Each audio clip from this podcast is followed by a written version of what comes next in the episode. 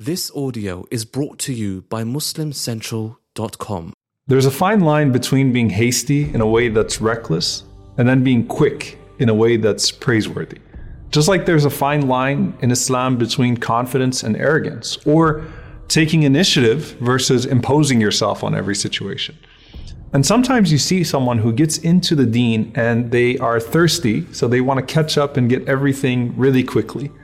But what we learn from Allah subhanahu wa ta'ala is that large spans of this journey to Him are covered by the sincerity of our hearts.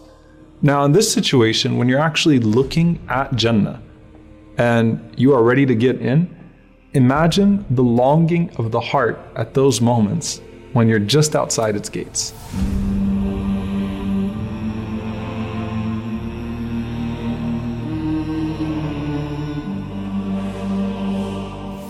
Hearts have to be purified before Jannah, and nothing is held in the heart like a stubborn grudge.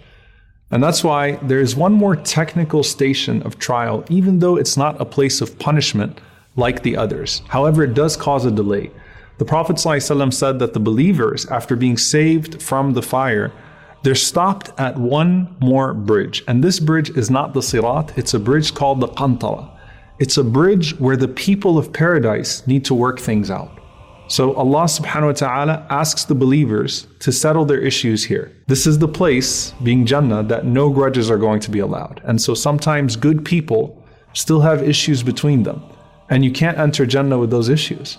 And so the Prophet tells us in a narration that Al Hakim, rahimahullah, uh, authenticated. And even the scholars that did not authenticate this particular narration affirmed the presence of the Qantara.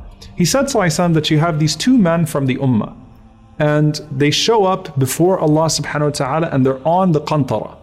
And one man says, Oh my Lord, this person transgressed against me, and I want his good deeds. This isn't the Mizan anymore. This isn't the beginning of the day of judgment. And Allah subhanahu wa ta'ala says to him, Irfa ra'sak, fandur ila al-jinan look up and look at this paradise. And so he looks up and he sees the inside of Jannah through its gates. And he says, Ya Rab, أرى مدائن من ذهب وقصورا من ذهب مكللة باللؤلؤ. He says, Oh my Lord, I see these palaces and these places of gold that are laced with pearls. This is incredible. So he says, لأي نبي هذا لأي صديق هذا لأي شهيد هذا What prophet is this for? What صديق is this for? What shaheed is this for? And Allah subhanahu wa ta'ala says, This is for you if you forgive your brother today. And so because of that, the man will forgive him. And the Prophet ﷺ says at the end of this narration, اتقوا الله وأصلحوا ذات بينكم فإن الله يصلح بين المؤمنين. He says, Fear Allah and reconcile amongst yourselves because even Allah subhanahu wa ta'ala will reconcile amongst the believers. ونزعنا ما في صدورهم من غل إخوانا على سرر متقابلين. And we have removed every grudge from their hearts. They will be brothers reclining on thrones that day looking at one another. And you know, there was a friend of mine, subhanAllah, who recently actually was uh, asking me to intervene on his behalf to reconcile between him and a brother, good brothers. And he said, You know, I'm not trying to get held up at the qantara. I don't want to be held up on that day on the qantara. It's better to work things out now. So, what happens in this station is not punishment like the other places, but it is delayed entrance. And it is perhaps a reduced rank in paradise because you weren't able to work out that issue between you and your brother or you and your sister.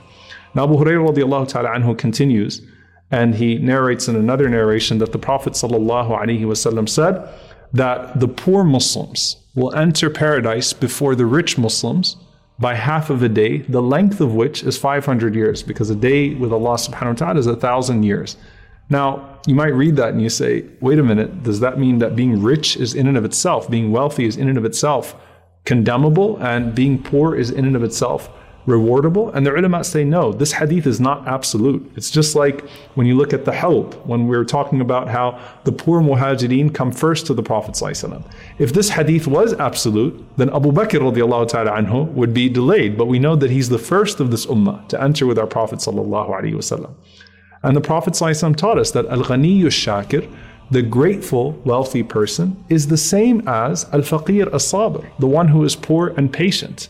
And that's why the Prophet ﷺ mentioned that envy is in regards to two things someone who Allah gives knowledge and he spreads it for his sake, and someone who Allah gives wealth and he spends it for his sake. However, the reality is that the majority of the people of Jannah, as the Prophet ﷺ said, are poor and downtrodden. Not because poverty is celebrated, but because it's less likely to take someone away from Allah subhanahu wa ta'ala and they have less to be asked about on the day of judgment. Abu Hurairah radiallahu ta'ala anhu says in another narration, something very beautiful that took place between the Prophet ﷺ and Abu Bakr as-Siddiq radiallahu anhu and the companions. He said that the Prophet ﷺ said that anyone who spends zawjain, a pair of things, in the way of Allah subhanahu wa ta'ala will be called from all the gates of Jannah, and they are eight. And so the eight gates of paradise will say, Ya Abdullah, hada khair, O servant of Allah, this is good. And he went on to say, Sallallahu Alaihi Wasallam, that Ahlus Salah, the people of prayer, will be called from that gate. Those who strove in the path of Allah subhanahu wa ta'ala will be called from that gate. The people of charity will be called from that gate. And then the people of fasting, as-siyam, will be called from a special gate in Jannah called Ar-Rayyan. Now Abu Bakr radiallahu ta'ala anhu, who is always thinking about how to be a sabiq, how to be ahead, he says to the Prophet he says, Ya Rasulullah, is there anyone who gets called from all the gates of Jannah? Because to be called from all the gates would be incredible. Now, obviously, if you enter into Jannah from one gate, you're good, right? It's not like you're going to enter and then get out and then hope to be called again. But Abu Bakr radiallahu ta'ala anhu is saying, is anyone going to arrive at that moment and the angels from all the gates are calling out, Ya Abu Bakr, Ya Abu Bakr, Oh Abu Bakr, come through our gate, Oh Abu Bakr, come through our gate. And the Prophet ﷺ said, Yes, and I hope you will be amongst them, O Abu Bakr. In another narration, subhanAllah, how simple this is for us. The Prophet ﷺ said that whoever finishes their wudu, and I told you we'd come back to this, whoever finishes their wudu and says, Ashhadu an la ilaha illallah, wahdahu la sharika lah, wa ashhadu anna Muhammadan abduhu wa rasuluh.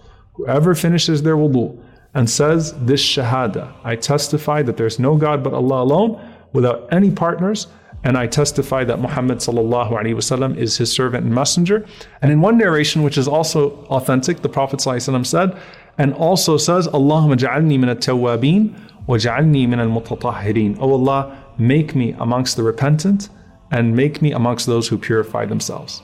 He said sallallahu that all eight gates of Jannah will be open for him on the day of judgment, and he can choose which one he wants to enter.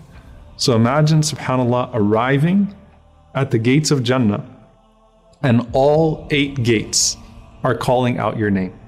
But who gets to go into Jannah first?